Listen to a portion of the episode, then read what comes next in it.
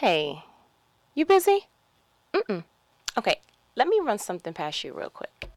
So, quick question. In your opinion, what is the number one thing that is required to be strengthened in order to support your dream? Because I know that we've been talking a lot about the process and, you know, the vision and write it down and blasey blue. But what do you think the number one thing that is required to be strengthened in order to support, aka carry out the blessing, the vision, the plan? Give up? It's not resources. It's not networking. It's not education. You know what it actually is? Character. Character is by far the number one most important thing required no matter what you're chasing after in order to successfully carry it out. So I was thinking, you remember when the whole Popeyes came out with the chicken sandwich and Chick fil A, ooh, and everybody was just running rampant with the free promotion and showing, you know, the differences between the two sandwiches and all that. And I thought to myself, um, I said, you know, I think I remember reading an article where they actually configured financially how much it would benefit Chick fil A if they opened up even one Sunday out of the month. Like the fact that Chick fil A is closed one week out of one day out of the week, so four times a month. I think they're missing out on, and it was like an astronomically huge number, like a billion dollars or something that was like, are you serious? That one day? And so that led me down a rabbit hole, all, all kind of thinking. And I said, man, how strong of a character does the Chick fil A owner, you know, whoever the head honcho is, how strong of a character does he have to have that he is able to pass up what looks like a fortune in order to keep his particular value of no, we're closed on Sundays? So then it led me to think further. I said, Mm-mm, you don't just get to a place of, you know, head honchoism, right? You don't just get there and then decide, okay, here are the values of this particular business and this is how I'm going to operate it. I feel like, and I'm most almost certain that whoever the person is in charge over there in the Chick fil A headquarters, the whoever came up with the concept, whomever, that person had that value of I'm going to rest one day, this one day out of the week. I'm going to do this every month, every single week, and I'm not going to let nothing divert me from this.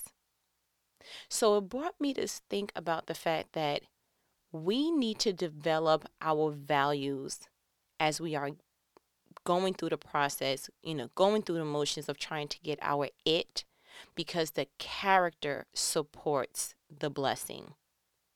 I admire the fact that Chick fil A didn't even try to say, okay, I'm going to bend. By popular demand, we'll be open every first Sunday, but we're going to do it a short amount of hours and first comes, first serve, and then we are closed. You know, we'll do it um, right after church and then we close in at three. Have a nice day. No, you know what, what actually happened? They did what we were talking about before. They did not conform to, to the world. It was like, oh, every other establishment is open seven days a week. We're not doing it.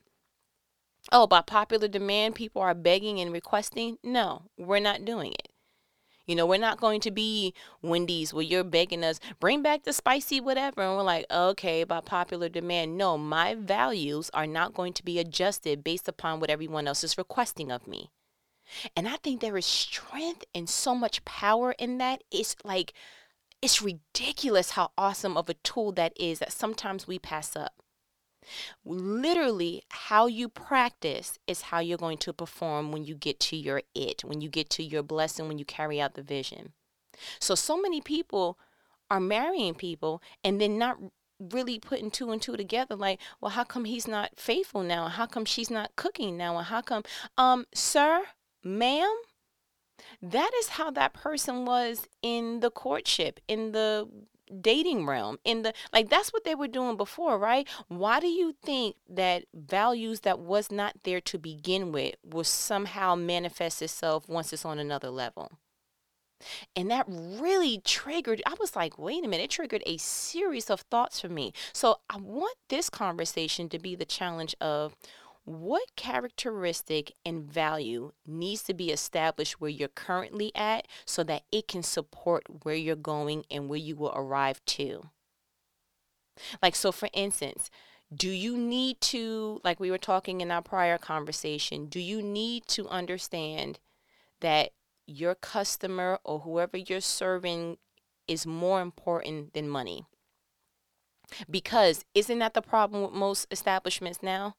Like seriously, the customer does not feel first anymore. It's not the customer is always right. You know, it actually feels like, dang, um, yeah, we'll clap back. I don't care. Like doesn't matter, manager or not, no one's going to be disrespected. I don't care if you're a customer or not. And isn't that what's, and I'm going to still use Chick fil A, isn't that what sets them apart? Like, real talk, I was so intrigued by the level of customer service a couple of years back that I applied for them. I mean, I just wanted to see what the application looked like, like what was in there. And do you know that it asked, What church do you go to? I was flawed because out of all the applications that I've ever filled out in my entire breathing existence, right, I have never had it where I was asked, What do I do in my personal life? Which I guess now that I hear myself saying it to you, I guess they mastered the art of understanding whatever you do personally is going to bleed over professionally. And in a sense, now that I hear myself saying it again, in a sense, other companies do it, but just in a different way, right? Chick fil A asks, hey, what church do you go to? What what establishment are you a part of? You know, how do you serve and what capacity and all of that. But a, let's just say, secular company says, hey, you need to take this drug test and you need to take this random drug testing because it is understood that whatever you do in your personal life will bleed over to your professional life. It is not a la carte. As much as we try to go ahead and, and even try to make it a thing, it is not compartmentalized. You are you wherever you go, and people are going to have to reap the benefits of what you do or do not have. So, wherever you're going, like let's just say you're like, okay, I'm waiting for marriage. Cool. Can you fix that wandering eye? No, I'm not talking about the loose eye muscle with the and you got the issue with the tear duct and your eye kind of no i'm not talking about the lazy eye. I'm talking about that wondering eye that when such and such walks past you're like mm and then the thoughts start to go. Can you get that under wraps? Because if you think that's going to change once you get a ring sir ma'am you're sadly mistaken. You know, one of the things that I did um, that I was prompted and convicted to do prior to me being married, um, I made it a habit to stop calling men that were married attractive, especially when they were celebrities. So I had this thing for Boris Kodjoe. I was just like, oh my goodness. I mean, I made him my wallpaper. It was just like mm, goals and that. And as I was maturing and waiting for God to do something awesome in my womanhood to then connect me to the man that He knew that I was destined to be with, one of the convictions that came down was, "Can I say something to you?" And this is how God speaks to me. He was like, um when did it become okay to lust after somebody else's husband?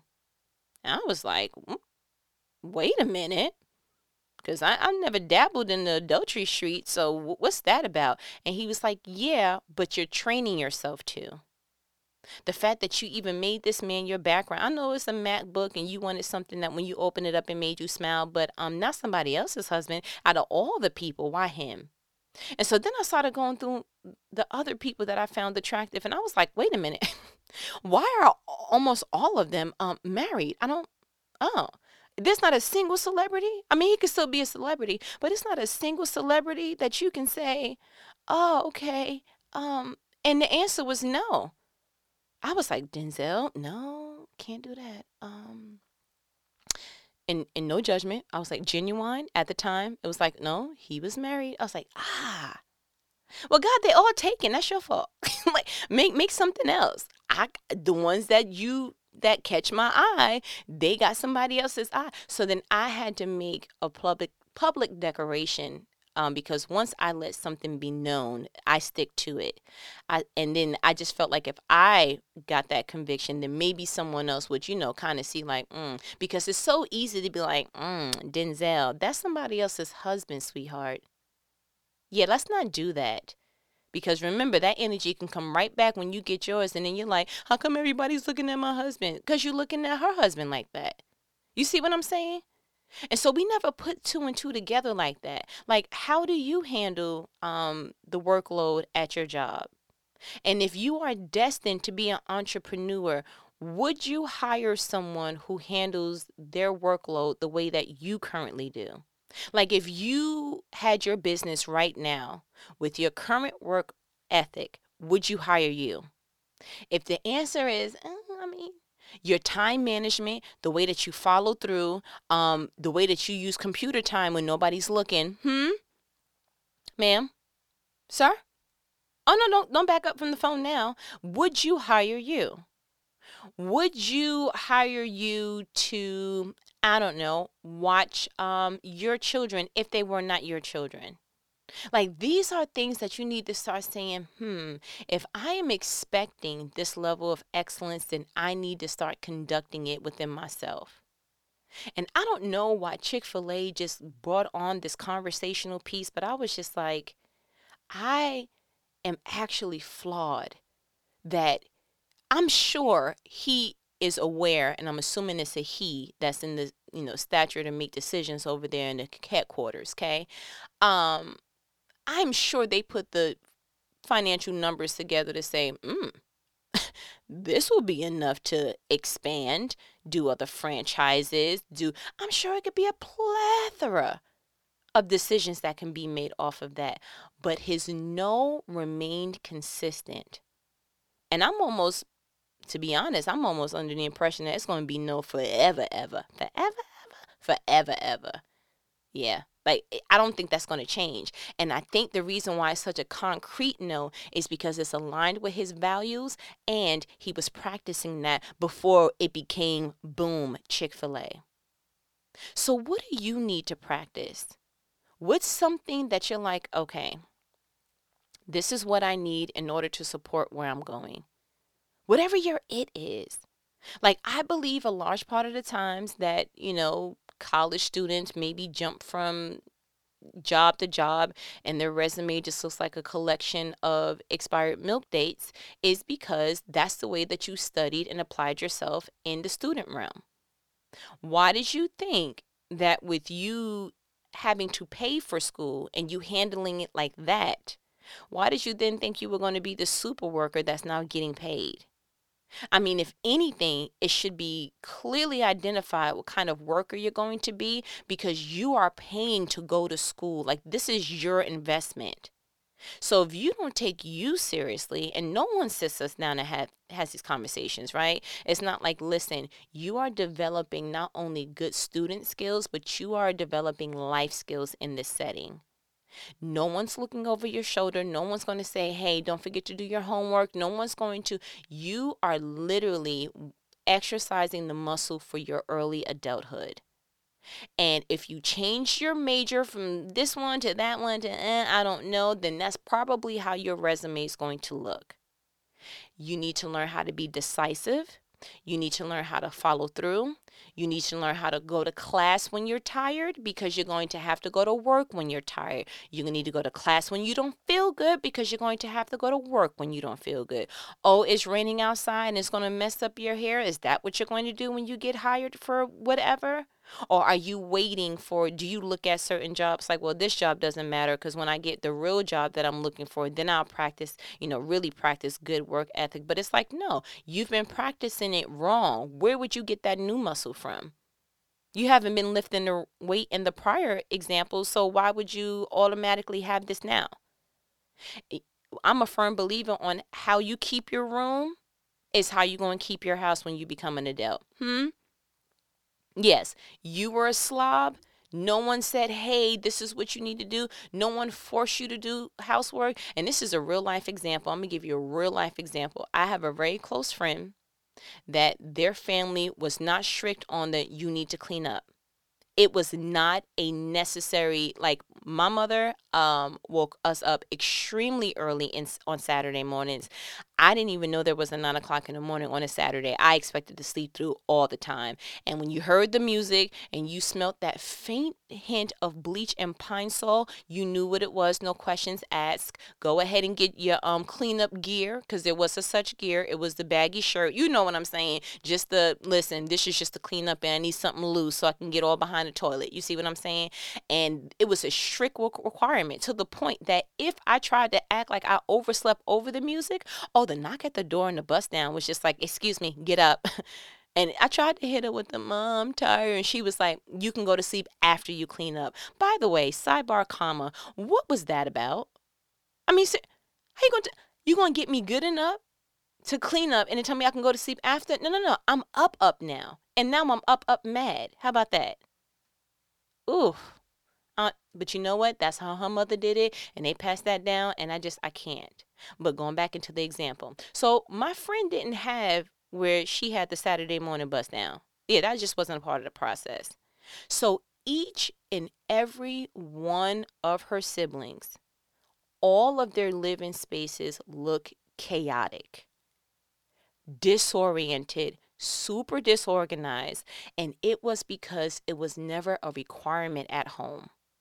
To the point that when they went off and had children, it was hard for them to give their children chores or see them to carry it through because it just was a thing in their home.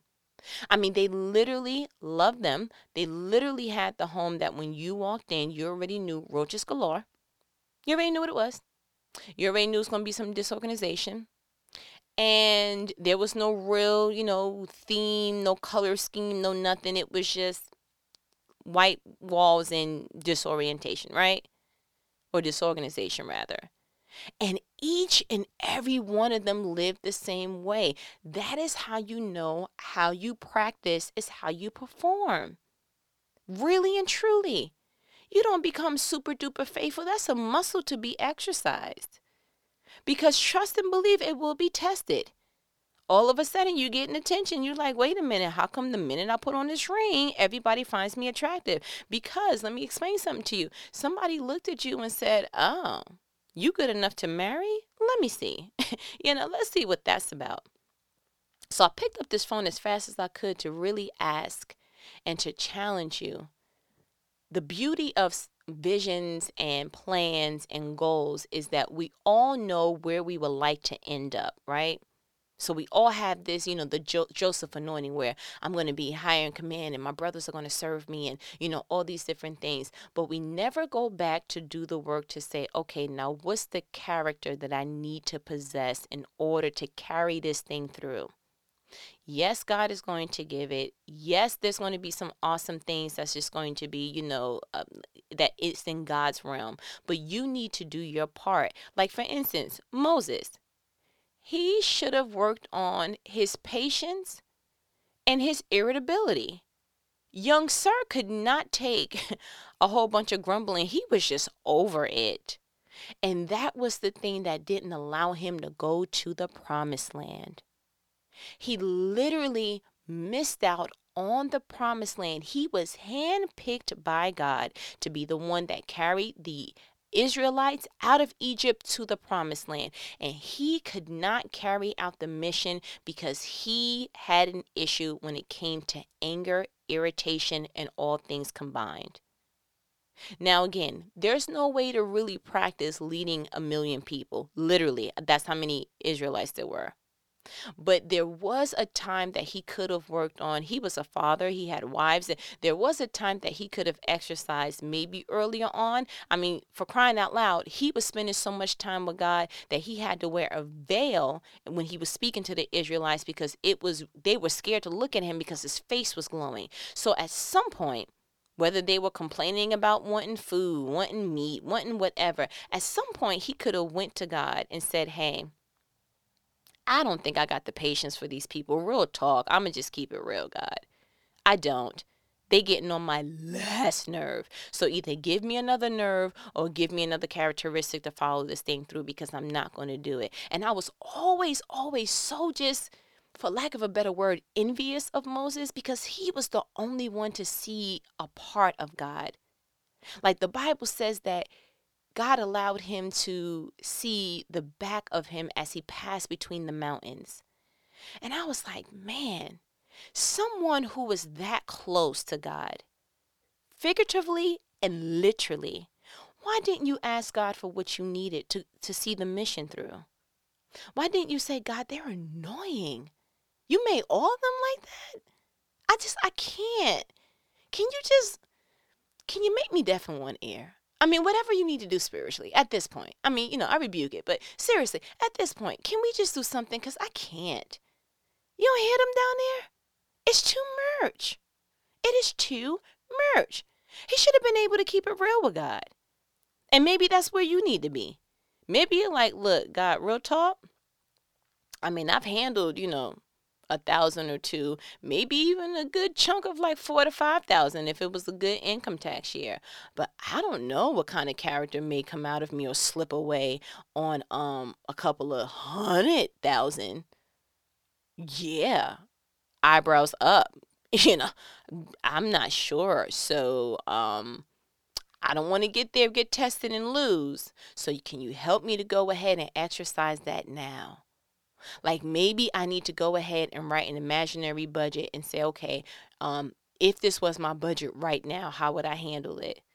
Am I making sure that tithe is is one of the item lines in there in the budget?